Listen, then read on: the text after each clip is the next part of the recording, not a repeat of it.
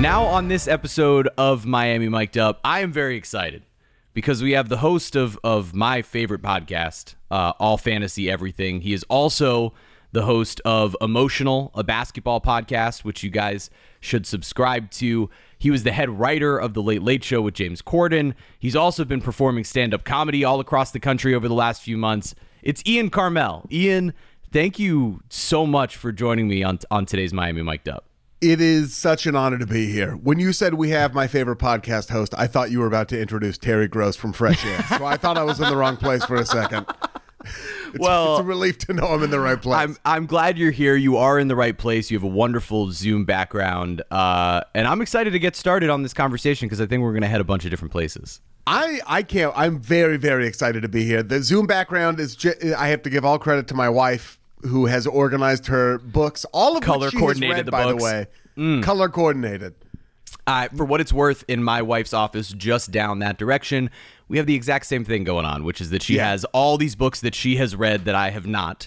Uh, that are organized in terms of color, which is a lot more stress, like stress relieving than you would think.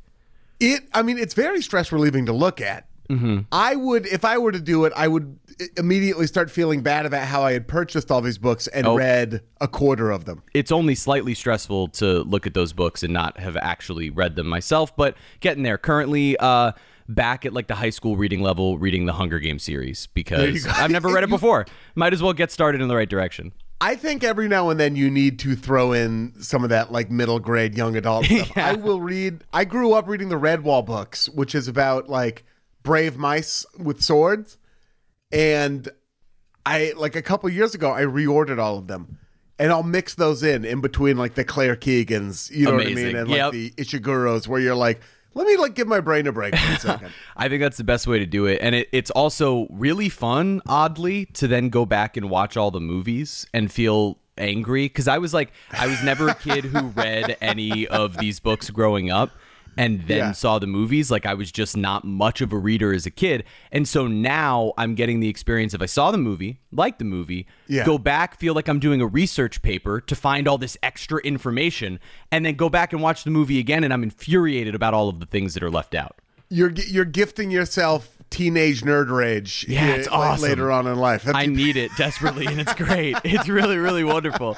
Um, but all right, so I, I start all of these podcasts actually the same way with the same Yeah. question, which is, what is something recently outside of work, outside of your jobs, that has brought you joy?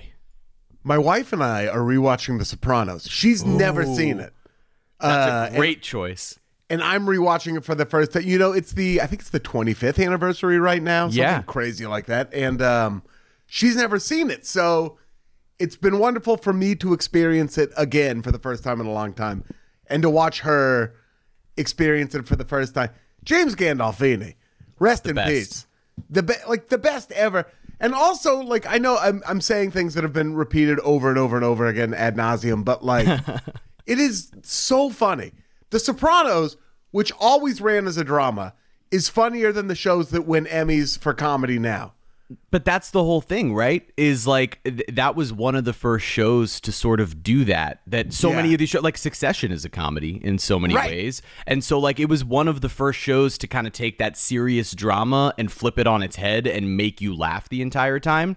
I remember being a kid and having the the because I didn't watch it when it was first Yeah. live, and I remember um, I walked into my parents' room as they were finishing the finale because I heard "Don't Stop Believin'" playing, and I was like, "Oh, they're listening to "Don't Stop Believin'," and I walked in, and they were just like, "What's happening?" And it was literally live. It's like the fi- the finale was airing, and it uh, it obviously ruined every opportunity I had uh, at not having that spoiled for me. But it was a, a core memory of mine. Absolutely. One of the one of the great endings of a TV show in that everybody has an opinion on it. Right, which is perfect because everybody hates that everybody has an opinion on it and can argue with each other about it. Did Journey have a chokehold on you as a child? So Journey, oh god, this is I'm about to admit some embarrassing stuff that some of the people Yeah. listening to this podcast know, but not uh, necessarily you, which is that I was quite I was quite the gleek. Uh, I Oh, really liked you? Glee. Yeah, I was a I was a theater kid. Like I How was old a are you? I think I'm older. I'm like maybe even significantly older than I'm you. 28 years old. Okay, yeah. So I'm 10 years older than you. Mm-hmm. Yeah. And so for me, I was like elementary school, high school musical comes out and I'm like that's my life. I play Yeah. baseball and I do musicals.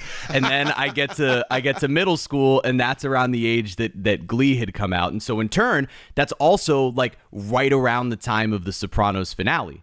So Don't Stop Believin' takes off with one group of people because of that. But Don't Stop Believin' was in the pilot of Glee and became popularized through that as well. So I think really, like, somehow Journey had this crazy renaissance in the, like, aughts because of Yeah. a couple of different TV shows. pop just like getting elevated pop culture wise kind of like how running up that hill on uh on stranger things Yes. but with kate bush and everything it Oh, just which- what a happens every now thing. and then what a great thing it's journey like so when i was a kid Mm-hmm. uh you know in my in middle school high school it was like mp3 players were just like starting to be the main mode of listening to music but right.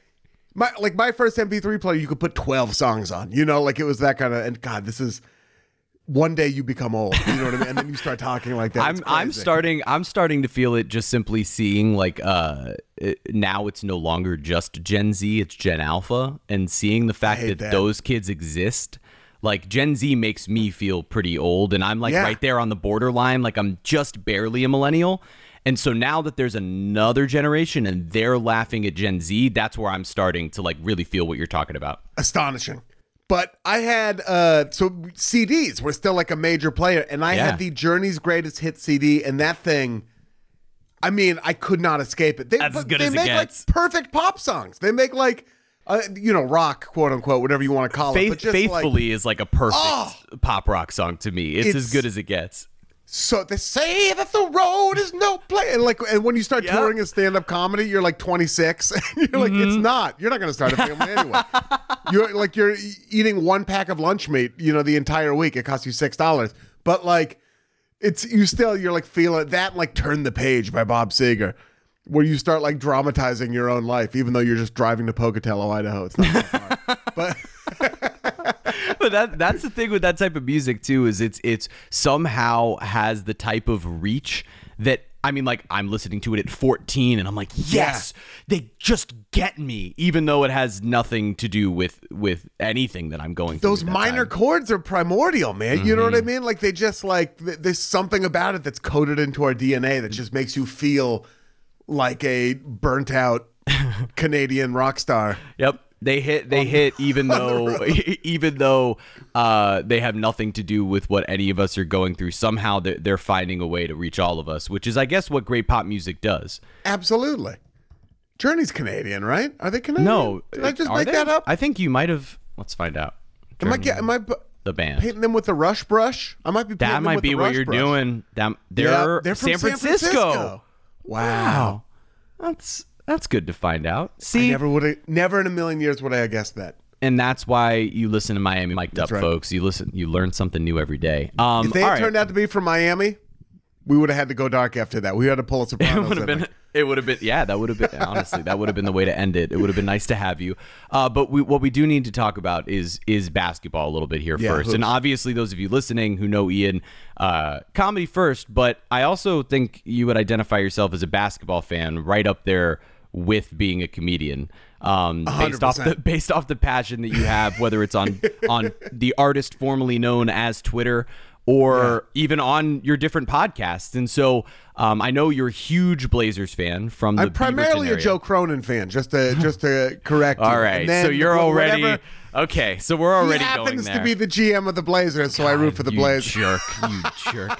Uh, all right, so Ian Karmel, huge Blazers fan. We'll get into the Blazers Heat parts of this in in a moment, but Great. I do want to know where your fandom started. Like, when did basketball sort of hit you across the face as this game that that ultimately made you fall in love with it in the way that you have? Yeah. Well, I, you know, I'm from Portland, Oregon. I'm from Beaverton, Oregon, if anyone wants to get really specific, which is a suburb of Portland, Oregon, like seven miles to the west. But um, yeah, I mean, the Trailblazers were the only game in town until we got the Timbers and the Thorns, our uh, Major League Soccer teams. And the Blazers have always, up until, you know, like the last couple years and then a couple years in the early 2000s, the Blazers are like a, or mid 2000s, uh, relentlessly competent and the higher end of competent like basketball teams. So they've Yeah. always been pretty good. And in the early 90s, when I was sort of coming online, you know, when I was like six, seven, eight years old, they were amazing. They were fantastic. They were going to the finals and getting their brains beat in by Michael Jordan or not getting, you know, like putting up a fight against the Detroit Pistons.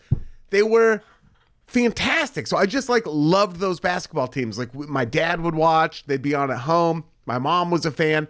My dad would bring me to games. Mm. I, I remember we had this thing called Blazer Cable back in the day when you had you would have to get a lot of these like instead of RSNs, you would have like almost like HBOs that were run by the teams. How interesting. So we had Blazer Cable. So you'd subscribe to that, and that was like all the games on TV. And I remember like the intro to it was made by Will Vinton Studios, which is in Portland. Now Okay. Laika. Now it's Laika, the uh, company that makes like uh, Paranorman and those movies. Um, but like the people who made the California Raisins commercial. So like we had this like claymation intro. That's awesome. Uh, so that even like as a kid, you were like, all right, sick. This is great. yeah. Uh, I had like Michael, I had like all these tapes. I the Running Down a Dream, which was a VHS of the Blazers, I think like 91, 92 playoff run. Um, but to put the cherry on top of all of that, I think like most of the kids I knew like the Blazers, but I was a little Jewish kid. I'm a I'm a big Jewish adult now. You're Jewish? I'm 100 percent bar mitzvah and everything. Thank you for asking. Been wanting to do that for a long time. And I went to preschool at the Mittleman Jewish Community Center. And the guy who owned the Blazers, uh, Harvey Glickman, I think that's right. Uh, something Glickman. Uh, Har, Har, and it doesn't not a I'll look it up while you. yeah, owned uh, owned the Blazers, and the Blazers practiced at the Mittleman Jewish Community Center. This was you know before there was quite so much money in the NBA. Not every team had their own practice facility, so they ran practice where I went to preschool. So you would see Wow. like Clyde Drexler walking around. You would That's see Jerome insane. Kersey. It was amazing. It was like these people who seemed like fictional characters. The idea that they were real was like like Batman was real. You know what I mean? It was like the same crazy thing. And then you're sitting in the cafeteria eating a knish, and Kevin Duckworth walks by, That's all seven foot, two hundred and sixty pounds of him, and you're like, no, no way. Like, and you would run up to him, and they were nice. They're like they're nice dudes, so they would interact with the kids. He gave me a piggyback ride once. Kevin Wow. Duckworth, yeah, and I was like, there was no, there was no saving me. You know, it was like, Yeah, of course. Well, now you're all in. I mean, if you weren't already Yeah. such a fan, now you you have this emotional connection to these guys. I used to make like construction paper paper doll cutouts of the Blazers and like their different uniforms. I like hook, line, and sinker, dude. And then they were good. And then like they remained like you know relentlessly competent basketball team. So there was Mm-hmm. never any period. I mean, I would have like even if they were terrible, I think I still would have been a course. fan. But but they kept like feeding you. They were still like good teams. You know, you went from those Mm-hmm. early '90s teams, and then like you know, you like it wasn't too long until you were rooting for like Rasheed Wallace, David Yeah. Stoudamire.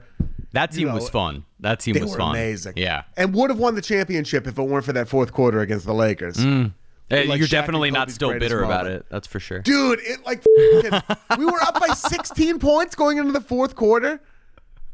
And that the, the, there was like this Kobe to or the Shaq to Kobe alley oop, and then Shaq running back down the court like the- oh like Yep. pointing. It will haunt. It's probably going to be the last thing I think about before I die. Yeah, no wonder no wonder you're you're so anti-Lakers. Yeah, Dude, I hate the Lakers so much. but how can you not? I mean, how can you like? We were talking about on a, on emotional hoops. Me and Harper and, and Isaac Lee, who I do the podcast with, we're talking about the idea of rivals, um, and we're going to try to embark on this like project to identify the true rival of every team. Oh, I love that. Which I think is like a fun, like a That's a fun, thing to exercise. That's a fun exercise. I like that a lot. But my question is, can you pick the Lakers for twelve of the teams? Right, because everybody. It's almost like the Yankees in baseball. Yeah. They're they're just they're the evil empire in part because they've had so much success for so many years and so many different generations of people have hated them Right. in turn. And, right, so the like the Blazers probably hate the Lakers the most. The Clippers hate the Lakers the most. The Celtics hate the Lakers the most, and then the Kings probably hate the Lakers the most. They're like all these programs that like where But the Lakers, it's the Jon Hamm. It's like, well, I don't think about you at all. Right. That's exactly what I was just thinking. That's so funny. Yeah, it's literally it's that exactly. Well, and it's interesting because like I think that when you talk about rivalries, there are so many that have evolved over Yeah. time. Like I know for the Heat, everybody pegs the Knicks as the Heat's biggest rivalry. Sure. But because of the Knicks' ineptitude of the last two decades and the Heat sort of being consistently great, as as you've mentioned, you know, a team that's been competent no matter what, no matter what Yeah. the circumstances. Better than really, it's become yeah, certainly, and and it's really become more like the Celtics. Like the Celtics and the Heat is the biggest rivalry there, and so Yeah. Is that is that the case for the Celtics? Because now this generation has seen so many conference titles against each other, or for them. Do they still hate the Lakers more? Like that's the interesting dynamic, and especially because like Ray Allen left to come here, I and know, that broke yeah. up their big three, and then he won a title here, and those guys all hate each other, and it's part because of this franchise. So it's interesting. I, I'm excited to listen to that because going through all those rivalries is really fascinating. I think the Celtics, I think advice, I think the Heat haunt the Celtics dreams more than the Lakers do. And probably have for the last decade. It's clear based off of the tweets of everyone who works at the Ringer that the Heat, that the Heat haunt the, the the minds of Celtics fans. Well, Bill Simmons is like, I mean, like, like constantly talking about how afraid of the Heat he is. it's almost as if they're like trying to do the reverse jinx where Yeah. they're just talking up the heat so much in the hopes that it falls apart because they last year there was some of the like oh god I don't want to play the heat but this year it feels like from day 1 no matter who's been on the floor, Jaime Hawkins is the greatest player who's ever existed. How did they do it again? like all of all of these narratives that they've been throwing out there. And, and speaking of those narratives, some of those began because of this offseason between the Blazers and the Heat. Not a rivalry, but a Twitter rivalry for certain. Uh, Yeah. It, obviously, as, as everyone remembers, there were lots of rumors of Damian Lillard being traded to the Miami Heat. He asked to come to Miami. Many of them from Dame himself. Many Yeah. of them from Dame himself, exactly, uh, and his and his agency. Um, and ultimately, it seemed as though uh, it was a shoe in that Damian Lillard would end up with the Miami Heat. Obviously, he is now a Milwaukee Buck. Um, one of my favorite moments of that whole saga, as I was on Twitter taking victory laps, I got a very earnest message from you that was just. I can't take this anymore and I'm going to have to unfollow you, which just showed how intense this was for everybody involved, truly. I was, I was like, I, I took Twitter off my phone, and I'm like, I like Jeremy so much, and but I'm like, I'm not regarding him as the person who I like digitally like know and adore, but as like another Heat fan, and I'm like. I have to unfollow. I hate this man. because I don't. I don't want to mute you because then I'm gonna. That seems disingenuous to me. And may, what if I forget? And then all of a sudden I'm like, where the f- is Jeremy? You know. Where'd he go? So I was like, for my mental health, I just have to until this thing is over. And I think it. I think like I am maturing as a because I know myself. That's part of like getting older, where you like I used to get into some of the wor like just the most toxic Twitter beefs, not with like like again it- like I never would have with you kind of thing, but like with people, just random people like on Twitter. No, I get uh, it. I get it. I, I live Ugh. in there, unfortunately. I, I'm on there like too much for my own health too, but like I would feel like my blood pressure going up Mm-hmm. Yep. and I'm flying through these rage. And I would say things that you wouldn't say to war criminals just because just because they said that Russell Westbrook was better than Damian Lillard. And I was like, I like I'd be like, your parents you like they tell you they love you, but they're disappointed in mo- many of the choices you've made in your life. Just like insane, insane things. Where it was like it would have been healthier if we had like soccer hooligan brawls outside of the stadium. That actually would be, I think, a healthy decision. Like we just, we, every fan base just picks you know, three or four people, and they all just fight to the death. No And- bats. yeah. Gotta be hands. Just yeah. fist to fist combat, and we do it gladiator style, and just let everyone go out steam. there. Yeah, just it'll help everyone out. I think. Well, that being said, how how are you feeling about how all that went down and the results of it now? And what Yeah. what do you make of the sort of uh, weird Twitter rivalry that now exists between the Heat and Blazers fan bases? Um, it's well, it's kind of a tough time for us to be engaged in a in a rivalry with a successful franchise like that because we are uh, It's not the time for that. rebuilding. Yeah. It's not. It's the, like it's hard for us to. It's hard for us to like brag or like be like we'll see on the court or anything like that because we're woeful.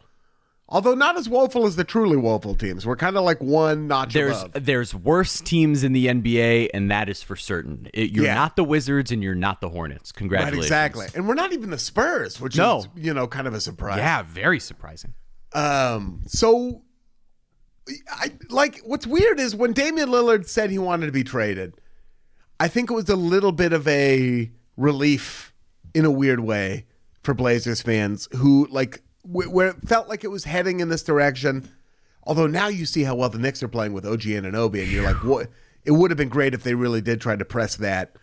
Um, because once you hit a rebuild, you never know how it's going to go, and you never know Right. how long it's going to be for. Well, that's that's the part that's that's Yeah. difficult is in the rebuild where you assume, all right, that's a two to three year window of rough Right. basketball, but for some teams that ends up taking six or seven years to come out of it because Right. I- look as as a team as someone that has watched um, on the baseball side of things and, and covers Yeah. through Bally Sports here, the Miami Marlins, there's been so many sort of resets where you get to a certain point of the rebuild and then realize, mm, actually, those members of the core need to go if we're really going to maximize this thing. And that's always the fear when you're in that rebuild mode. Yeah, and it's hard to like. I mean, it, even when that's the right decision to make, it's Right. like makes the games harder to watch as a fan. Yeah. Like every single time, where you're like, you know, when you actually, if you're just following the Blazers from afar, you're like trade Brogdon. You know what I mean? Like, Right. trade Jerami Grant, trade so and so, trade so and so. But then you like watch Jerami Grant hit like uh crazy. Brogdon and Grant go back to back to hit like crazy shots to send us to overtime in a game we win. You're like, I like those guys. Yeah, it's ultimately an entertainment product, right? Like you Yeah. wanna you wanna be able to watch a team. That's that's the the the best thing that you can have during one of those times where you're not tanking, but you're in the Yeah. rebuild stage and you know your roster isn't quite there. Is a guy like Jerami Grant, right? Like someone who is just a very good basketball player that on a on a good team would be a huge contributor, but isn't quite great enough to be able to actually lead you to a ton of wins. And so in turn, it's like, all right, we're still getting a level of entertainment and professionalism around watching this team play, as opposed to like some of those Sixers teams in the past, or even the Thunder for a couple of years, where it's like, man, these aren't even NBA players on, There's the, on the nothing court. here. Right. Yeah. The uh to go back to your question, like how I feel about the Heat rival, like it is the kind of thing where I'm like I. w- So when we when Dame asked for a trade, we were like, well, it was a relief in that way where it was like, okay, man, you've been here for so long, it didn't quite work out. It seems like whatever's going to happen, the timetables aren't going to work out for you to be your best here. So you're kind of at peace with Dame leaving. And then your brain immediately moves on to like, well, I love Damian Lillard, but I'm a Trailblazer fan. And I was a fan when it was LaMarcus Aldridge, and I was a fan when it was Brandon Roy, and I was a fan Oh, when it was Brandon Rasheed Roy. Wallace and Steve Smith and like all the, you know, and I was a fan like going back, back, back, back all the way to the first game you remember seeing, and you're like, I wish Damian Lillard well, and I thank him for everything he did. And if he came back in three years, he could run for mayor and win, and I would vote for him. You know, not that I, I live in L.A., but like, um, but then you start thinking like, well, we need to get the best package possible. And you look at what like the Jazz got for Donovan Mitchell and what the Right. Jazz got for Rudy Gobert, and you start looking mm-hmm. around and you're like, all right, fantastic. So I never like I would have been thrilled if he ended up in Miami because Right. I want him to have the best chances to win possible. Because I'm like, man, like it's like that dude rules. I like Right. know him personally a little bit. He's an awesome guy. He's genuine. He like really is that professional and nice and just like a cool dude. Um, but you're like, but I, I want to root for the Blazers. I would Right. like us to be that Miami Heat team at some point. I want us to have like the Bam Adebayo and the Jimmy Butler, and I want us to have. Well, I like, this remember. I remember you your free Bam narrative. All right, I Oh, remember. yeah. I remember. well, I would like us to literally have Bam Adebayo. Yeah, was- right. that was about. right. It would like to quite literally have him on your team. No, but I, I get it where you want to be able to build something sustainable. And so you're looking for that theoretical best package back, which is why every single time Jaime Jaquez or Nikola Jovic scores a bucket, the entire Heat fan base is quote tweeting it and saying like, "Oh, the Cronin package is doing great." yeah, but was but was that the Cronin package? right I and do, but like that's the part that's that i think is is funny about all of this is that Right. none of us really know what any of the offers were and none of us really know what it would have turned out to be if the trade was made. Where Right. You have what ultimately became the package from Milwaukee that landed Dame in Milwaukee with now a fired coach and uh, a, a franchise that's in a really interesting place despite winning a lot and having one of the greatest players in basketball, two of the greatest players in basketball. To the play. I feel terrible for Damian Lillard now. You know what I mean? Where I'm like, oh, Yeah, Wait, it's that that part of it where you're like, oh Yeah. man, he probably would have been a lot happier in Miami, but he probably would have been a lot happier in Miami. But like at the same, but like again, I root for the Blazers, Right. and we don't know what that Heat package. Like putting aside all of the, so, like the thing that killed me about not like, and I have to clarify because I know, Yeah. not just you, but a bunch of like really great f- people who are fans of the Heat who were like reasonable. But I was like, it was the entitlement to Damian Lillard Yep. where it was like, Yep. No, it he was. is under contract with the Blazers. They do. He can say where he would like to go. You know what I mean? I'd like to eat at the French Laundry every night. Like we, everybody can like want like want things that ne- aren't necessarily possible. So like Cronin, who took a lot of like flack, it was like his job was to get what he thought was the best package in return for Damian Lillard, for this amazing player, this franchise player.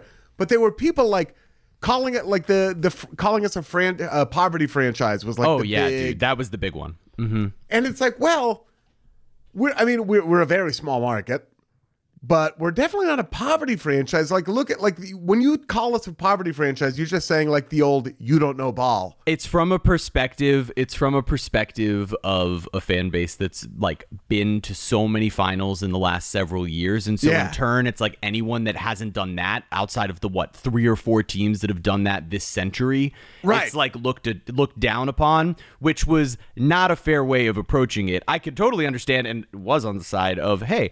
I think whatever the package is going to be, like I think Tyler Herro is a very good basketball player, and a redundance of guys at a certain position is not really a big deal when you're rebuilding because you figure it out and you use the other ones of value, and blah blah blah when it Yeah. comes to that. But on the same token, if if the view was this other package is better, uh, I think I think what it is also is Heat fans were looking at at at uh, Robert Williams and going, "Hey man, we, we saw that guy get hurt. We saw what that looks like. We see Well, DeAndre yeah. Ayton and what he's ultimately been th- thus far this season. It's like, man." Is that quite the best package? And so that was where I think everything really got sparked. Was it was already frustrating. Ayton's kind of a, I mean, he's kind of, he will live the rest of his career being a little bit of a punchline. Mm-hmm. Um, but he's also had, like, in the games he's been able to so drive skilled. to, he has not been, he has not, he has not been as god awful as, as his reputation or like Oh, what I no. heard from Suns fans when he got like uh traded to us. They I don't think he's like a, DeAndre Ayton. It's they hate him so much.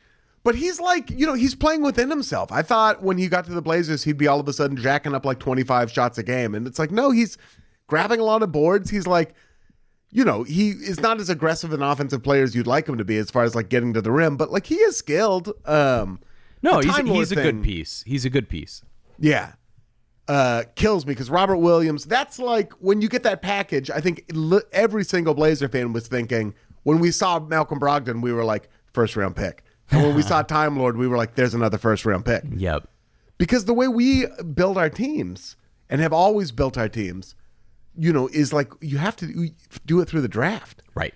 and to a lesser extent through trades, but like it has to be through the draft. Mm-hmm. You gotta build a can't go- core. we well, we just can't go get guys. Like, right. It's guys- a totally different thing. Guys aren't going to sign in Portland in the same in the same fashion that they will in Miami, Yeah. LA, other places around Hedo Tur- like uh, Toronto, Orlando, like Hedo Turkoglu would not sign with us because his you know because of his wife. Like he was like, no, this is too far out. This is like a backwater. Instead, I'm going to go to Canada. Toronto's an amazing international, beautiful city that I love, but like, you know, like we can't get anyone. So for us, and I think Cronin, who's been with the organization for a long time, probably saw it mm-hmm. the same way, where it was like, I need assets I can control Yep. if I'm going to try to build around this 20 year old Shaedon Sharpe and this 19 year old, you know, Scoot Yeah. Or whoever that was going to be, whether it was Brandon Miller or Scoot or whoever he was going to get with that draft pick.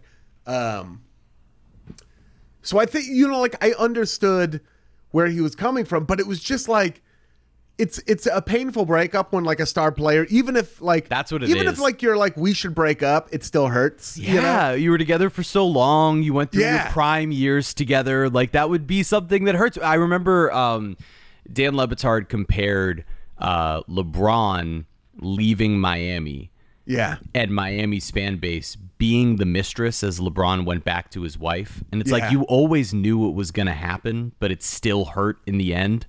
Where it was Right. like you knew you were having so much fun and maybe the most fun either of you would ever have, but ultimately you knew where this was going to end up. He was always going to go back. And I think there's a similar like there is some hurt as a fan. You grow these attachments to these players where it does feel like truly like losing someone in your life Yeah. that you've watched, you know, however many times over the span of nearly a decade.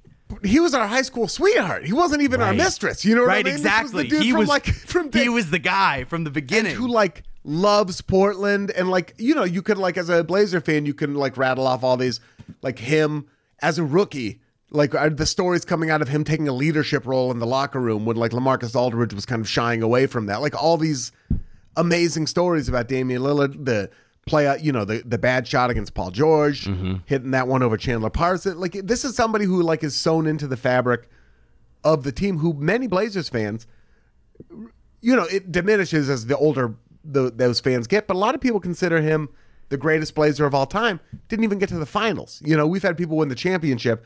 We had those Rip City teams get to the finals, like, and still people consider him the greatest uh, ever. So that entitlement, like, I think, like that as a Blazer fan, you just have to be like, yo, f- man, like if he if he does go to the Heat, fine.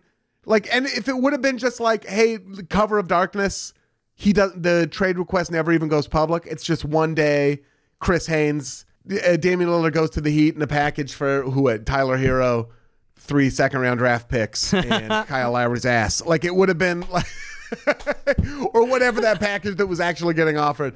Um, the Blazers fans would have been like, well, shit, that's all we got. But good luck, Dame. You know, Right. like I think you're right. I think it's because of the way it played out in public and the fact that there got to be all of this time almost of like it was like there was i mean as i was saying i was taking twitter victory laps. Like there was this time of celebration before the move even happened. Yeah. and so you're getting your face rubbed in it as a blazers fan in a way that, that had to be infuriating. But i will say as someone who who genuinely loves basketball i am deeply sorry about brandon roy because he oh was Oh God, he was the so good. greatest. He was going to be so incredible, and me and my me and like my my friends all loved Brandon Roy, and we're so excited to see him. And obviously, that's an infuriating ending to his career with injuries. But I mean, but we knew it was Yeah. like uh, drafting. You know, there's the reason he slipped to where he did in the draft. It was like one of those YA novels where it's like the, there's a love story and one of them has like some kind of unnamed cancer. You know what I mean? Where it's like it's the fault in our stars. Where it's Right.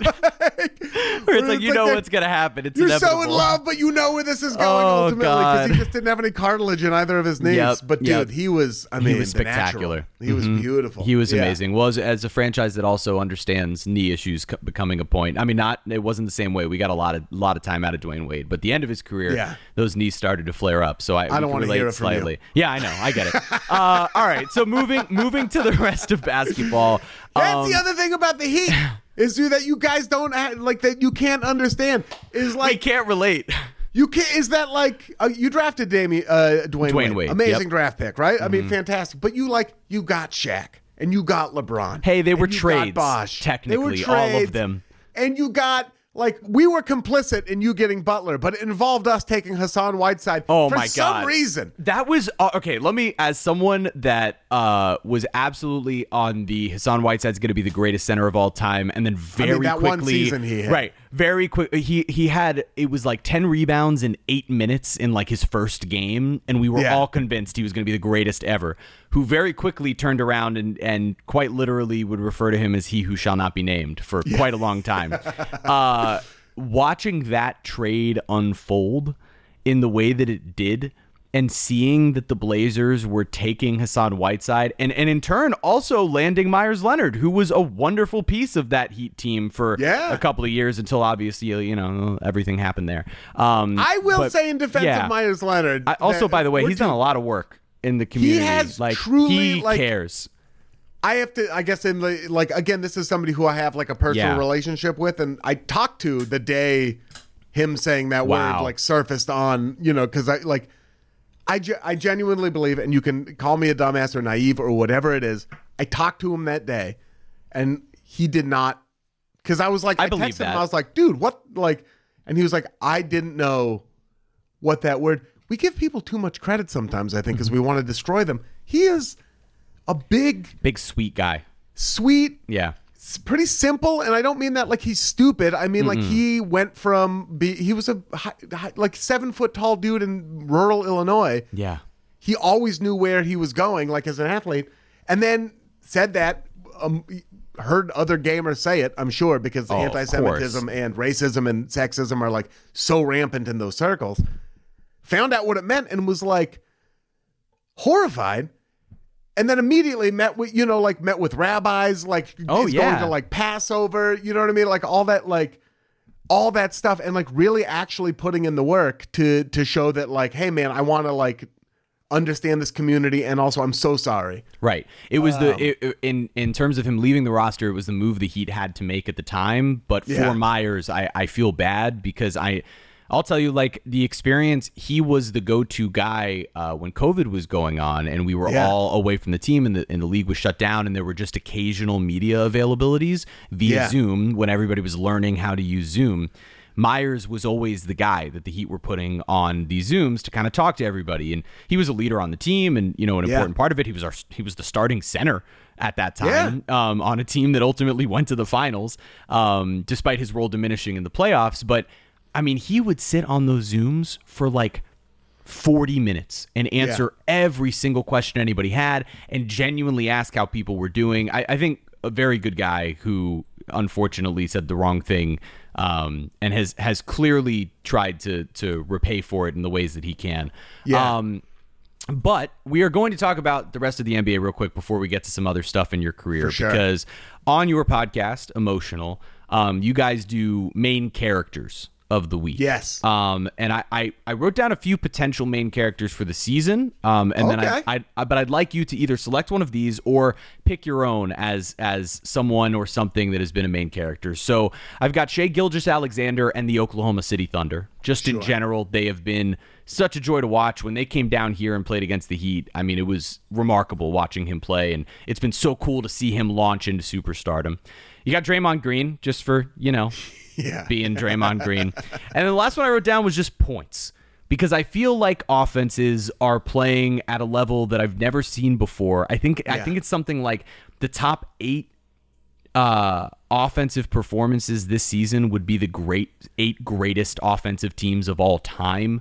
Yeah the six highest offensive ratings like they're e- they would each break the record Right. set last year Right, right. It's Yeah. insane. It's completely nuts. And you've got guys like Joel Embiid scored 70 on the same night, the Cats scoring 60 plus points.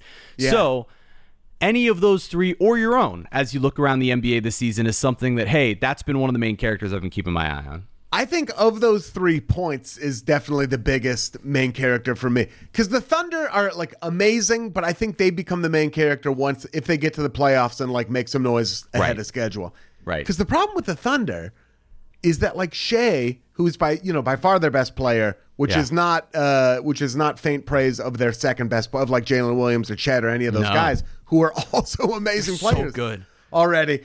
Uh, he's so quiet. Hmm. Do you feel like you know anything about Shai Gilgeous-Alexander? It's almost like it's similar to the Kawhi thing. Yeah. Where where it's like he's so aloof and I don't feel like I know anything. I just know that he's amazing to watch play basketball. Yeah, he's a he, phenomenal. And then like off the court, there's no there's no world building. Do you Yeah. you know what I mean? To Yeah. use like a like No, that's a great way of putting LA. it. Yeah. Yeah. I know he's Canadian, Yeah. and that's it. I know he's Canadian and he's He quiet. did and I he, think he did a Skims ad. That was he did maybe- Skims ad. That I know. But he needs like I mean, part of it is being in Oklahoma City, sure, Mm-hmm. but also uh, I think more of it is like he's probably more withdrawn. Maybe he's not interested in being this big like superstar with a capital S. He's fine with being a lowercase s like on the court. But I want I need like I don't even know what shoe company he's with. Nike, maybe. Yeah, I actually is. don't know. That's a good point. Get behind this dude. Start telling the, start telling us the story. Because Mm-hmm. Right. like you know like I like I love watching basketball games, but I also love the narratives, and I don't know what the narrative of him is other than he's really good at basketball. Mm-hmm. He was part of the Paul George trade. I know more about Paul George. Yeah, exactly. shouldn't. right. Yeah. Right. Right. Right. No, it's crazy to think that. But yeah, po- points I think are maybe the good way to go because when you look around the league and you see not only these teams but these individuals, where on any given night you're looking at box scores and you're like, oh, there's eight different guys who scored 40 tonight. I don't even know what to think about it. I don't know Mm-hmm. what context in my. I'm like 70 points is impressive, no matter what, right? And a, a seven footer going for 70, something that it's only happened tw- two other times. David Robinson and Wilt Chamberlain did it about 65 times. Yeah. right. Um, And those are the only times it's happened. The level like that Joel Embiid is able to score at, It's amazing. you know, and, and then hit his free throws on top of it and get like some games gets another 20 points out of just hitting Yeah. his free throws is like absurd. And that I can think I'm like he would be doing this Period. in ni- in like 1996. Yep. Probably 1988. I think he would be this good no matter what. Then, and I love these dudes.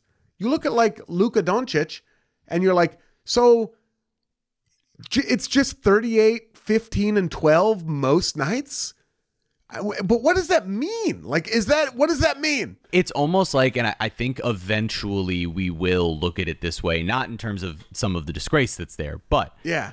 the baseball steroid era where there were all those like guys that you've never heard of were hitting 50 plus home runs in Yeah. a season and McGwire hit 70 and then Bonds hit 73 and Right. Sosa hit 60 plus in four straight seasons and we started to be like oh these are the greatest baseball players of all time we then found out obviously some some differences and now when you look back at those numbers in comparison and you look back at some of the guys who were hitting say 52 home runs you're like oh that's like a guy now hitting 35 home runs, which is Yeah. really good, but Yeah. it's not what you thought it was. And so I think eventually our perception will catch up to the reality of where offense is right now.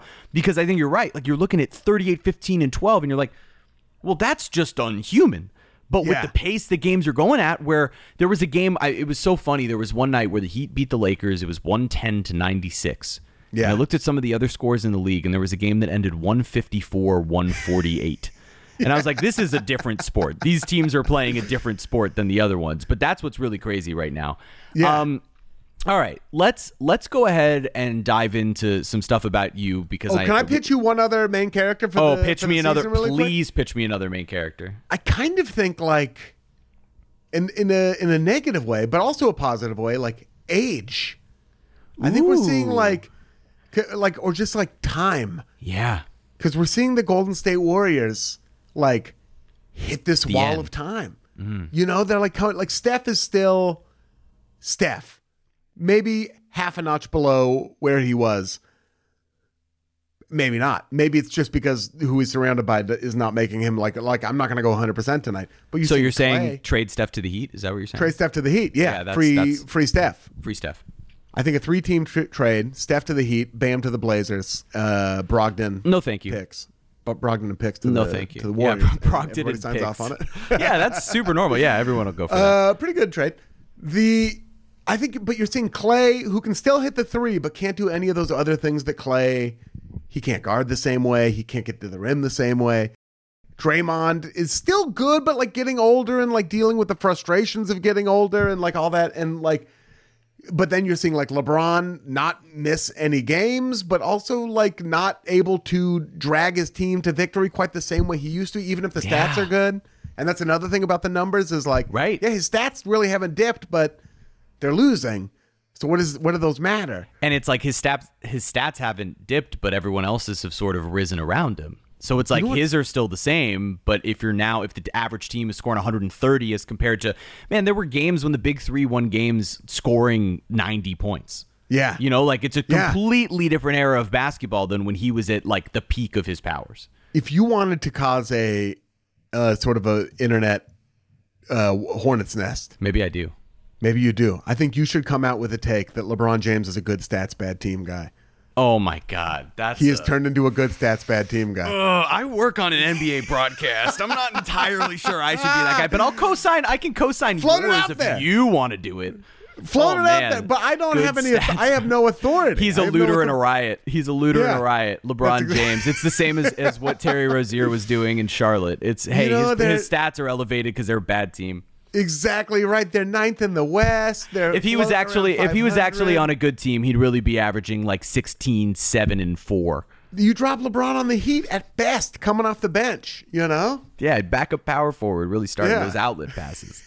Just like Kevin Love. Just playing the same Kevin Love role. It's perfect. Just find your role, fit in. Yeah, that's fit all. In, don't fit out. Yeah. All right, all right. So let's let's dive into a little bit. And I've already, God, I we started this by saying I wasn't going to keep you that long, and here we are already. I love 50 it. I don't have to be this. anywhere for half an hour. Great. So then we're good. So let's Yeah. let's dive in um, to your new book that's coming out, Oh, T-shirt yeah. Swim Club. I'm I'm so excited for this. Um, Thank you. I, as someone who uh, wore a shirt in the pool into my teens, Yeah. uh, out of body insecurity and blaming my mom saying I needed to wear a sun shirt because of my fair skin. Uh, the Great. Yeah. the, Perfect the, the title is is great. um, but there's also got to be some really cool joy in writing this with your sister. Um, so I would love to have you be able to tell the people about this book that you've written. Um, Yes. But also, I, I'd love to know about the experience of bouncing your story ideas off of your sister and her expertise. Yeah. So it's been uh, just I'm I'm trying to like craft the uh, pitch. I'm trying to like, get it into good shape. Uh, so I you know like right now I weigh around 235, 240 pounds. Somewhere between 225 and 240 depending on what I had for dinner the night before. It's insane. Perfect. The way that salt makes you fluctuate. Oh my but gosh. uh I weighed like in 2019 I weighed about 420 pounds. I was like a really big dude un, i was unhealthy as well. You can be healthy at a lot of different sizes. I was unhealthy and that big. Um and i and i lost that weight. I got down to around 220 at my lowest. But i was a fat kid growing up a fat teenager fat adult fat all those things. And after i lost the, lost the weight uh, I was kind of like reflecting on the entire experience, and I'm a stand up comedian as well, and I'd done a ton of stand up about being fat. My little sister uh, was also a fat kid and a fat adult, and she lost weight around the same time I did, but she is a clinical psychologist. So she is the kind of person where if you want a gastric bypass surgery, you you have to go through a uh, an evaluation and you have to wait for six months so you don't just get like a spur of the moment you know major surgery because you're like worried about how you look in a dress or a or a suit um so she is the kind of person people have to talk to so this is like her specialty Wow. she works with like kids who have been you know like f- with fat kids i'm trying to take the sting out of the word because i don't No, but there doesn't have yeah, there doesn't have Yeah. to be a sting in that though, like at all. Right. Everybody's a different with- shape and size. she works with fat kids and she works with fat adults as well. Um, so we we were just talking, and I was like, we should write a book. You know, we should write it like because I can write comedic essays. This is your area of expertise. Uh, and we started, you know, we started batting it around. We took it to a publisher. The publisher bought it, which was amazing. And then we started writing this book, and it ended up being like a series of essays, kind of about myself and kind of about culture. Uh, thirteen different ones, um, where I just write about my experiences. I write about being like a fat kid and like figuring out what that meant, like for the first time, like on the schoolyards where people call you fat and you figure out that you're different then. I wrote about being like a fat middle schooler uh and like almost getting too much encouragement from like gym teachers. I write about being a fat middle schooler where so there's a story in the book. Uh I had this gym teacher where he was teaching a gymnastics unit. And I weighed like 320 pounds in middle school, probably. I was like big. I was also like six feet tall by that point. I was one of those kids. My bar mitzvah photos, I look like a Clydesdale hanging out with goats. It's crazy. and uh, he was like, we were run, we were running this vault, you know, where you run, hit a hit a uh, like a bouncy floor piece, Yeah. and go over this pommel horse vault, and all, everyone had to do it, and all the other kids had done it, and every class, you know, like he was like, it's you got to do it, you got to do it before the uh, end of the semester, you got to do it, and I was like, you don't want me to do it, I don't want to do it, you don't want me to do it, and he was this like t-shirt tucked into sweatpants, bald head, mustache, wrestling coach, super positive, like didn't want me to think I was different than the rest of the kids. even though in this one way I was different than the rest of the kids. Right. And he like kept, and it got to the point where his encouragement was galling. It was embarrassing because it was making me. It was like every time he was like, "You can do it," it was pointing out the fact that I was different and there was this thing that I couldn't hmm. do. And uh And what a relatable, by the way, story for anyone who has ever felt different in some of those ways, right? Like Right. whether you're a kid who's going through something like that, where it's because of your size, or anything like someone who's just come to America and doesn't speak English, and they're in Right. a class and they're being encouraged to read out loud or something like that. or like, someone speaking too loud to them in English, you know what I mean? Like Yeah. does that make sense? And they hey, think they're being positive, good? but they're not. Right, Yeah. right. And and it's not even it not even always in a vitriolic or hateful or judgmental way. Trying your best to be Rarely. encouraging, right? Yeah. It's, but not understanding the way you're signaling this person out.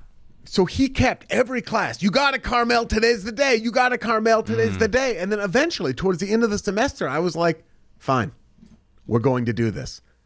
And I took all 320 pounds of myself, sprinted down that runway, and he was standing on the other side of the vault. To, he was like, I'll catch you. I'll help guide you. You're going to do it. And I was like, all right, man. And I was sprinting down. I hit the uh, the trampoline or whatever that thing is, the, the springboard. I hit the springboard and took to the air. And as soon as I took to the air, I saw in this like 60 year old man's eyes the mistake he had realized he had made. As this 320 pound matzo ball was flying at him. I hit him so Oh, hard, he went down like a guess who placard. It was clack like that. Like he went down like that fast.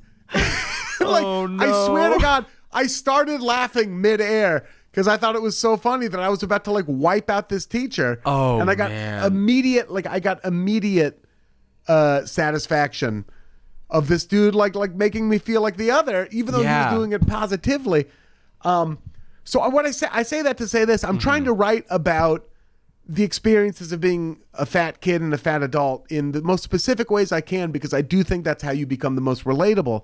Where you talk about the stuff you actually go through. Another Yeah. thing story in the book is about you know being at Six Flags with my uh, with my dad and my sister and waiting in this long line to get to like for an hour and a half to get to the front of this roller coaster and it wouldn't close over my belly. And like I had to stand up while all these people and you hear you know and then somebody yelled And everybody talks. And yeah. Mm. Right, exactly. And th- so just these like moments that are just so horrifying and just so like you know, off and then growing up like thinking Fat Bastard and Cartman were very funny, but then also realizing like then people would yell get in my belly and like I'm Mm. not fat, I'm big boned at me like all the time and it's not it's a lot funnier than it sounds. But it's right no like- but th- i Yeah. think that's that's it right is you can find a way the story you just told is Yeah. funny right and i, I Right. imagine there will be a ton of those stories in there that are relatable but also can can help anyone who doesn't relate to that experience like as as someone who in the in the most minor way as i just mentioned like wore a swim shirt because i was insecure about my body Yeah. it can relate in the slightest way can't relate to exactly what it was that you were going through but i'm excited to like read those stories and hear about them because everybody in their lives at a different point through one reason or another Yeah. feels some sort of like often if you're self-aware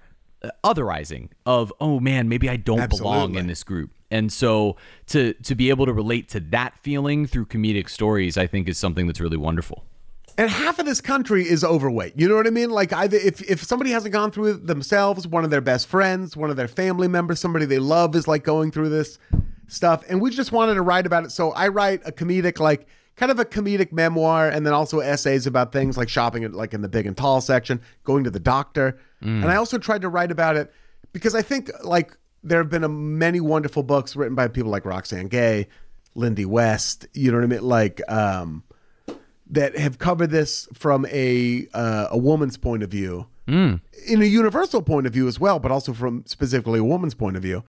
And I want I I felt like growing up and also as an adult, there wasn't a lot of discussion about this amongst fat men, yeah. And I wanted to write something that like I could have picked up five years ago and been like, oh, this dude is going through what I go through. And you know and like i and i talk about losing weight and like how i lost that weight and like mm. how i my like my maintenance phase or whatever, and I talk about that, but it's not a how-to guide, but I talk about it because I'm like, it is you can do it. And mostly I want to talk about how impossible it seems before you've done it.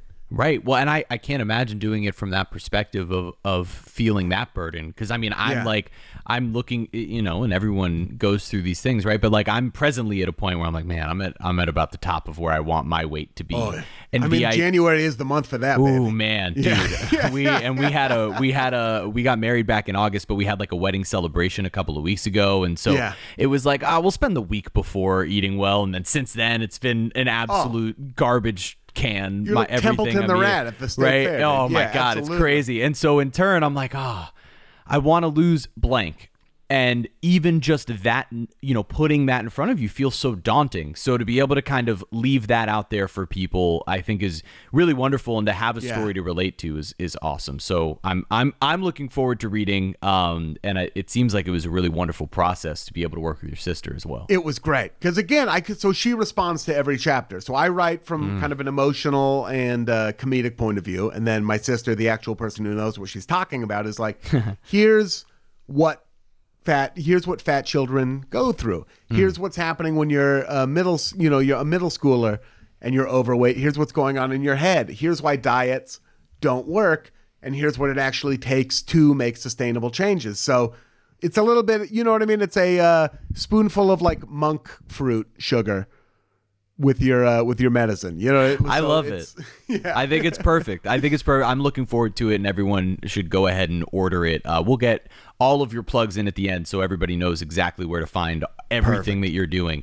Um, but let's let's move to comedy briefly. Um, Yeah. If I have it correct, uh, your quasi comedy career started with improv classes. that's right. Yeah, But I I imagine there was a point, whether it was in childhood or later, where you realized, hey, I'm I'm I'm kind of funny. When when did that click for you, and when did you then decide, hey, you know what? I'm gonna go ahead and take improv classes because I think this is something I I'd like to explore further. if I, I mean, I did think I was funny, but I didn't think I was like remark, like I didn't th- find that to be remarkable in any kind of way. You know what I mean? Like, Yeah, well, growing up in a Jewish family, right, exactly. Every I everybody's do cracking jokes all sincerely the time. believe I'm one of the least funny members of my entire family, and people who hate my stand-up would probably agree with that. But like, uh, but I I'd like my older brother is like way funnier than me. But uh, putting that aside for a second, Mm. I say that about would my like- younger brother, by the way. Yeah. like he's he's oh my god, so much funnier than me. And, but my like they just like happen to have regular jobs. You know what Yeah, I mean? he's Where a they don't teacher. need to be. Yeah. Um. So, you know, I would crack jokes in class, and I would get laughs on that, and that was always a thrilling feeling. That would always feel good and feel validating. But the idea, and I listened to stand-up comedy albums and watched specials like as a kid relentlessly, but it never for a second struck me as something one could do. You know, like it was just like, well, that's George Carlin or that's Dana Carvey, and they do that, and that's those are the two people who do that, and they're good. They're full. I didn't even think about it. It didn't even seem as like an option. But I didn't even aspire to be a, a comedian. I was just in. I was going to be a like. I was like, I'm either going to be a lawyer, or my my father's a lawyer. We're Jews. It's one of the five jobs you were allowed to have in that generation. My dad's a financial advisor. I get it. Uh, Yeah, right. That, that was one of the other five. Yeah, one of the other Uh, five. Yeah, yeah, yeah. Could be a doctor. Doctor, academic, uh, low level Major League Baseball player. There you go. Yeah. I was gonna say I'm a- teacher if you're a failure. Oh, teacher's good. Yeah, yeah. and my brother, your right? And my brother is a teacher. Yeah, so I can call him a Absolute. failure. He's listening. Stunning, So stunning failure. yeah, huge failure. a Shonda for the for the for the family. um, Shonda for the goyim. The And not something I ever expected to be said on this podcast, and I'm glad yeah, it has been. I'm well, glad it have has me on been. more often. It would Yeah, happen if hey, we were man. covering uh, uh, Meyers Leonard a little more closely, or if Amar'e Stoudemire ever does anything. We'll have to make a. We'll have to get Amar'e on next time. Former heater. and a great one of our great Jews. Oh yeah, man. I don't know if you would say the same about us, but one of the one of our we take, we claim it. The I needed uh, an arts credit in college, and my uncle uh, taught theater and improv, and I was like, it will be easier to pass this improv class than it would be to pass an art history class, and I was mostly interested in what was easy back then, mm. and I took this improv class. And five minutes into it, I swear to God, something clicked, and I was like, "This is where I'm supposed to be. This is what I'm supposed to be doing." It felt like everything that I was good at. You know what I mean? Like I felt like I was like playing piano with forks, where I'm like, "You, I can do this." but this is not what these are for. But like, fine, I can kind of get away with this. And then all of a sudden, like, I was in improv and somebody dropped a plate of spaghetti in front of me, and I was like, oh, okay. Wow. Like it was, it like was such an insane click, and not to not to like go. I did improv for a few years. I moved to L.A. and took the Groundlings classes, used my bar mitzvah money. Uh, As one is to do. Yeah, to get to like fund the move, and then I got a job at PF Chang's in Torrance. Shout out to uh, the PF Chang's in Torrance. But finished the two Groundlings classes. There was like a year wait, year and a half wait to get into the level three. So I moved back to Portland to finish my college career and to start another improv group. And at that point, I had been around people who wanted to be funny for a living, like in the Groundlings. And I was like, yo, there's a level of, and that like turned me on even more. I'm like, there's a level of seriousness and passion that you can approach this very silly thing with. And these people are all on that same page. And then I started this improv group back at Portland State University. And these people were going to be architects and dentists, you know what I mean? And like that kind of thing. And like, they shouldn't be rehearsing four times a night. They should be going on dates, you know what I mean? Or seeing movies. And I was like, no, I need to, we, if we're going to succeed, we need to be serious. And they were like, we're not going to succeed at this. I'm like, well, I am. And But good then for you. they- right. And then somebody asked me if I did stand up comedy, and I lied and said yes. And I got booked on a show that was like a month out. And I took that month to like write stand up. Uh, and then I did that show. And the first That's set amazing. I ever did, I went on stage for 45 minutes. I swear to God. It wasn't No like an way. open mic. Yeah. 45 minutes. And I went up and like, because I didn't know How what did it go? It went great. Wow. Because I was so full of adrenaline and the crowd was full of people who like knew me. And I was you like I, from doing improv, I wasn't afraid of being on stage, and I mean, I'm sure if I went back and watched that set now, it would it would like embarrass me to no end. Sure, but on the same token, if it went great in your mind at that time, your Yeah. first stand up, that's all that matters. You're full of adrenaline. You're full of like this like emergency reserves of charisma, you know. And like yeah. I knew how to be funny because I had I'd like done a ton of improv and I'd known like how to be funny on stage, and the crowd enjoyed it. Now I've like the like the third time I did stand up, I bombed hard, and then like subsequently kept bombing, you know, a little bit here and there. But I never went through prolonged periods of bombing. But like, um, but the first one went really great, and that was the awesome. second time I felt that this is no like this is what you're supposed to be doing. Mm. Um, and it just kind of took off from there. And then all of a awesome. sudden, that like a like you know the snowball rolling down the hill, you start to pick up more and more stuff. I won like Portland's funniest person. Started writing like a newspaper column for them. Started working with the Blazers on their post game show, and then, uh, and then yeah, and then like things took off from there. I didn't even realize the Blazers post game show element of that. That's amazing. Oh yeah, What was that? Talking role? talking ball on Comcast Sportsnet. I was uh, the com- comedy relief. So they had this show. It was like a host, and then like usually a former athlete, uh, sometimes a sports writer, and then like me. We need this, like in general. The line you're not gonna like the people who were on this show. It was Ben Golliver, who I think now writes for the Yeah. Washington Post. Yeah. Uh, Chris Haynes was on it all the time. That's crazy. Newsbreaker. Chris Haynes was on it all the time. Dwight Jaynes, who's like a Oregon legend. Uh, I mean, then the former athletes, you'd have like Jerome Kersey on there. Wow. Abby Chin, who is like uh, works for the Celtics now and like is on their broadcast as like a Yeah. sideline reporter. Like the, the like all these people were on this show. So that was like a cra- and I got my first reps at being on TV there again in a low stakes way where you're like, hey, we're you know I probably did forty games a year. I didn't do all of them, you know, but like it paid like two hundred bucks a pop, which was amazing for me. And yeah, I got to be on TV, low stakes, in a panel format, and, And, talking like, about your favorite team. talking about my favorite team and being funny, and I got all my cuts in. It was great, man. And then like That's by the time. I ended up on Chelsea lately, when I moved to LA, it was like, oh, I've been on TV. This is not. I don't have the deer in the headlights thing. Like I know how to do this. Right. It seems insane that I'm going to have you on here for as long as I have, and I'm not going to ask about Chelsea lately or the Late Late Show because we oh, only Oh, yeah. have so much time left, and I want to talk about all fantasy everything. Absolutely. So, Um, AFE, uh, for those of you who don't know, um, Ian originated the concept of drafting pop culture and other potential items, uh, not folks anywhere else. Plenty of us have have ripped him off. Um, I won't name names, but I will even include those of us on uh, the Le Batard show. We've drafted before on uh, our spinoff thing, Mystery Crate, and it drives me insane because we don't follow the same structure as AFE. Ah, yeah, yeah. And I'm constantly yelling at everyone, like, "No, you need to be able. You need to have an explanation of your pick. You need to." And they're like, "Oh, come on, move it along." I'm like, you guys don't ever talk about the this- picks? You guys don't even understand how this works. I mean, we It's go two ridiculous. half. We go two and a half hours. So Which maybe is why may- this has gone an hour and a half. Yeah, yeah. That's how it should work. That's how it should work. It's what the people want. fat. Yeah. Yeah, but- the, um, I I have to say we were the first like podcast doing it. I'm Right. sure like that like people did it on radio Random shows. dudes I in their backyards.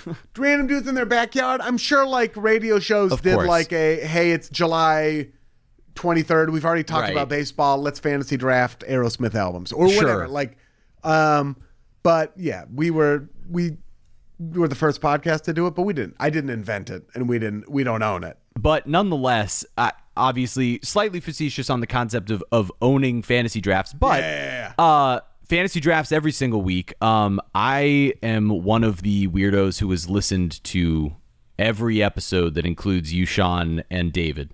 Um, went all the way back after a friend recommended uh, initially the Disney songs draft, and Oh, yeah, then and lis- listened to that, and then was hooked, and went back and listened to all of them. Have done it before. Um, but I'd love, I you know, I know the the sort of origin story of you, David, and Sean coming together, and and it becoming the three of you and forming into that. But I'm not really sure I've ever heard the origin story of when the idea clicked for you. Hey, this is the podcast that I want to do, and it's Yeah. something worth exploring professionally. As I have all of these other things going on. So, how did AFE really come to be?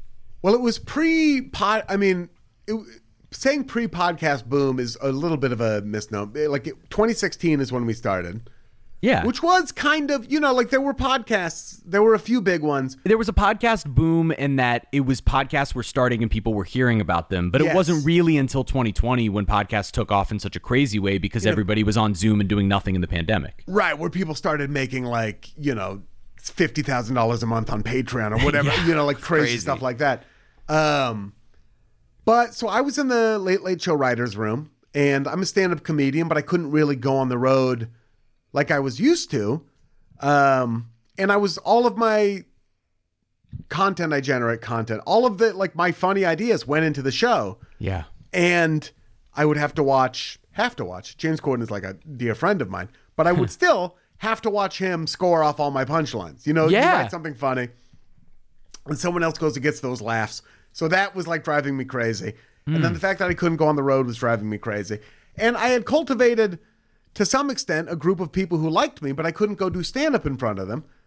And I was like, I want to have a podcast. And I thought about, and also it just seemed fun to have a podcast. Right. And I was thinking about like what are, you know what are some things I enjoy. I enjoyed, and I think around the time I was like in every year I would be invited to do like fantasy basketball, and I would draft, and then three weeks later I would never look at it again, Right. ever.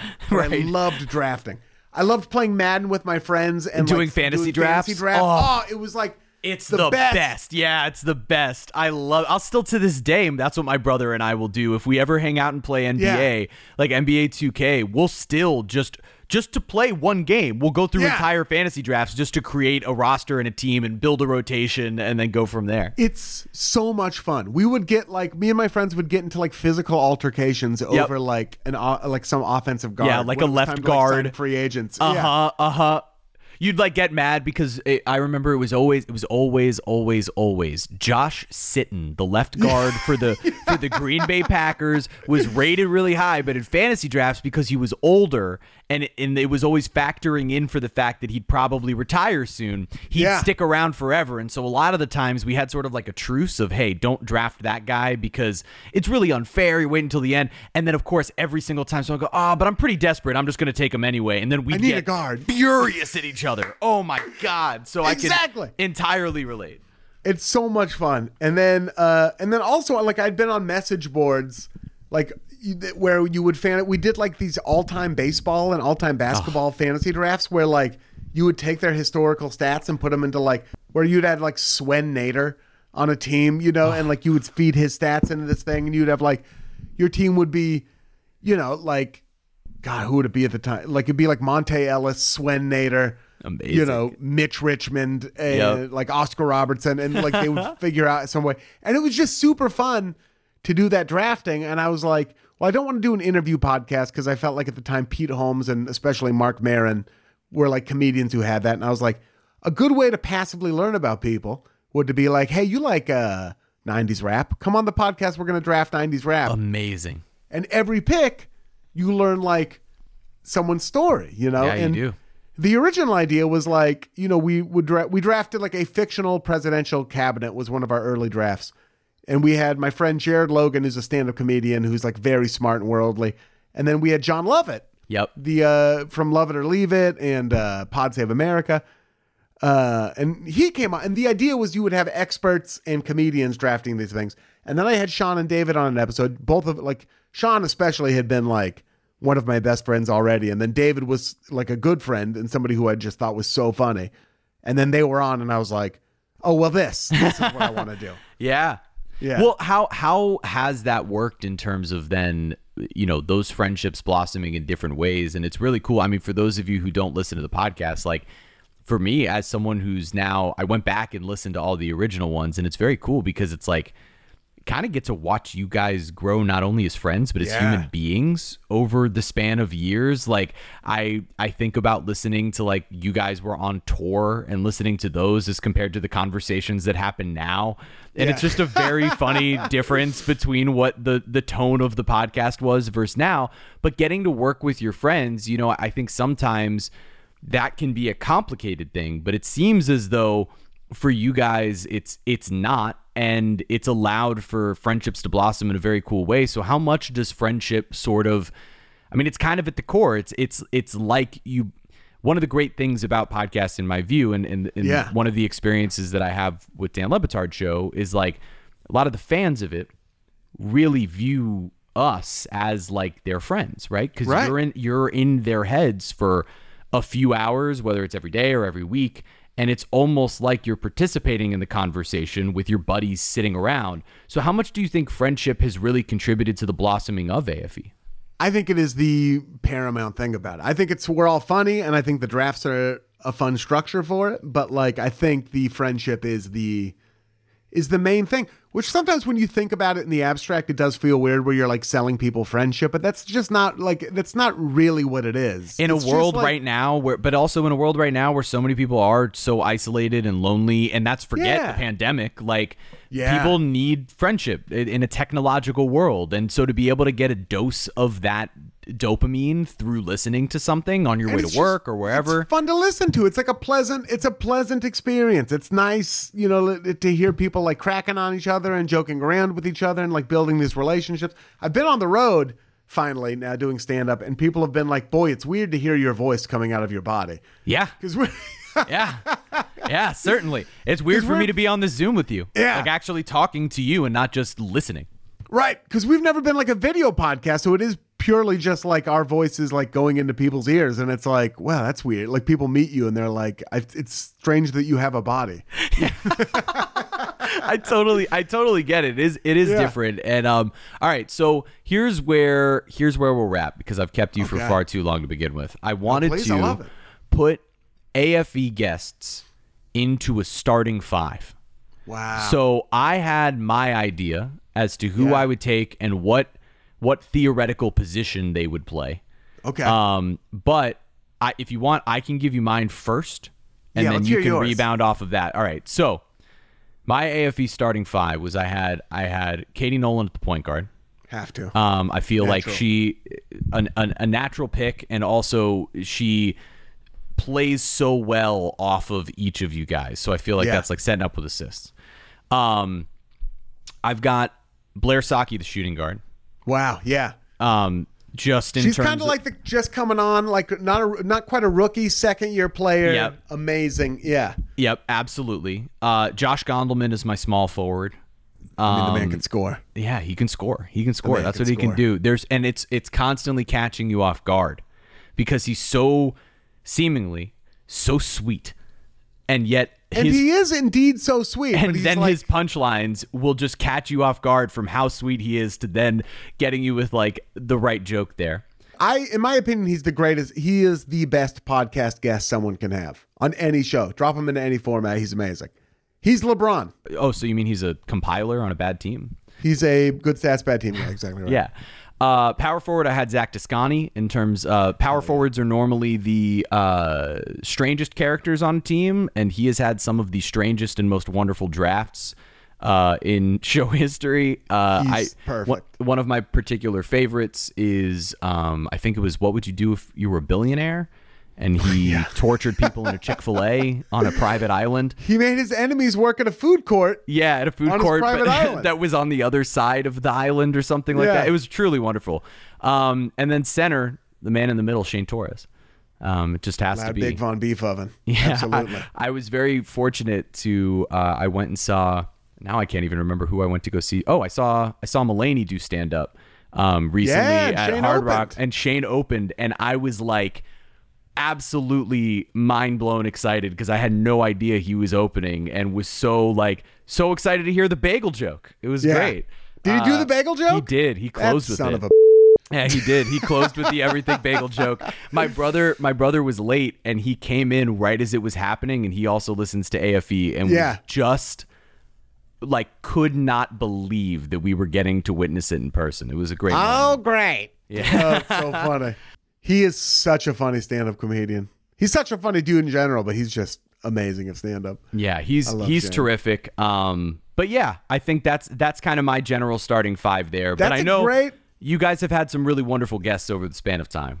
I think you got to have like Amy Miller at least coming off the bench in that Oh, so situation. good. Maybe picking so up some good. minutes of power forward Uh-huh. as well. Uh, and then like there's people who we've had on not like not enough times, but who are so good at it, like a Daniel Van Kirk. Oh, You know. his the live draft with him recently Oh. was tremendous. Ama- Caleb, uh, Caleb Hearon is like so funny. Like Chris Charpentier, like there. I mean, we we are very blessed that we have like an extended community of wonderful people who come do the pod. Absolutely. Well, Yeah. it's it's a wonderful podcast, um, and this was a really wonderful conversation. Ian, uh, thank you for taking so much time out of your day. Yeah. um, to chat with me. I hope you enjoyed it. And uh, before I let you go, um, where can everybody find all of your work?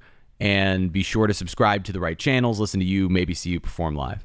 Yeah, uh, I'm at Joe Cronin on X. God, you.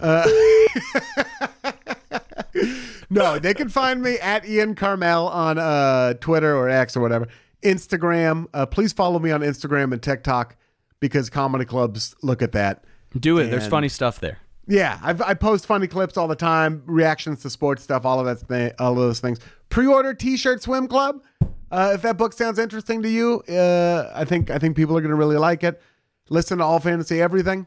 Uh, my link trees to my stand-up dates are on my uh, are on my Twitter and on my Instagram bios. But I'm coming to like New Orleans soon, Seattle. Uh, where else? Phoenix this weekend. All I'm all over the place. Portland, San Francisco, all those wonderful places. And uh, I I just also just want to point out that Port like I am rooting for the Heat. I really, I truly, I truly am because I really Miami like that is- that was necessary here at the end. Miami is also not a big city, and like they also bit like Jimmy, like they got Jimmy Butler through you know f- fortune, but also it's not like people were clamoring for Jimmy Butler at that point. Bam is homegrown, Herro's homegrown, Hawkes is certainly homegrown. Like all these, you know, like and all the and, undrafted uh, players. Yeah, and your coach is a Portland, Oregon legend, bro. Yep. Yeah, he is. Portland, is. Oregon legend. Spoelstra, Spo, dude, is a is a jewel of the Pacific Northwest himself. Uh, much like much like me, and uh, you know. So I'm rooting for, I'm rooting for the Heat, especially like uh, to compare to these other teams that where people where like a lot of the players were like brought in, you know. So let's put all this ugly. I Joe think this is the moment. I think this is the Lillard business moment. behind Yeah. us. I think this I is it. Yeah, I was rooting for you uh, everything every year up until that free year. I even rooted for the Heatles the first year. Wow. the first year I wanted the Heatles. to Thank you for that. Yeah, because the Spurs go go to hell. Um, so I just wanted like we can put this ugliness behind us. It was a blow up. It was a fight, but This is the podcast to end all Blazers Heat rivalry. Let these two teams with the same color pattern on Exactly opposite coasts right. unite. Let Exactly us unite right. in this moment. Put the past behind us. Damian Lillard is no longer the focus of either franchise. he's out of it's both all gonna be okay. I hope Scoot is great. I Yes. hope you guys recoup whatever first round picks you're looking for. Thank hope you. The Heat make it back to the finals, and we can all live in in kumbaya. send those overstuffed Celtics back to Cancun so Yeah. they can watch the finals on TV. I love it. I love it. Even though Payton Pritchard, another jewel of the Pacific Northwest. Payton Pritchard. All right. Thank thank you so much, Ian. I appreciate it. My pleasure. Shaklackety. Chicago.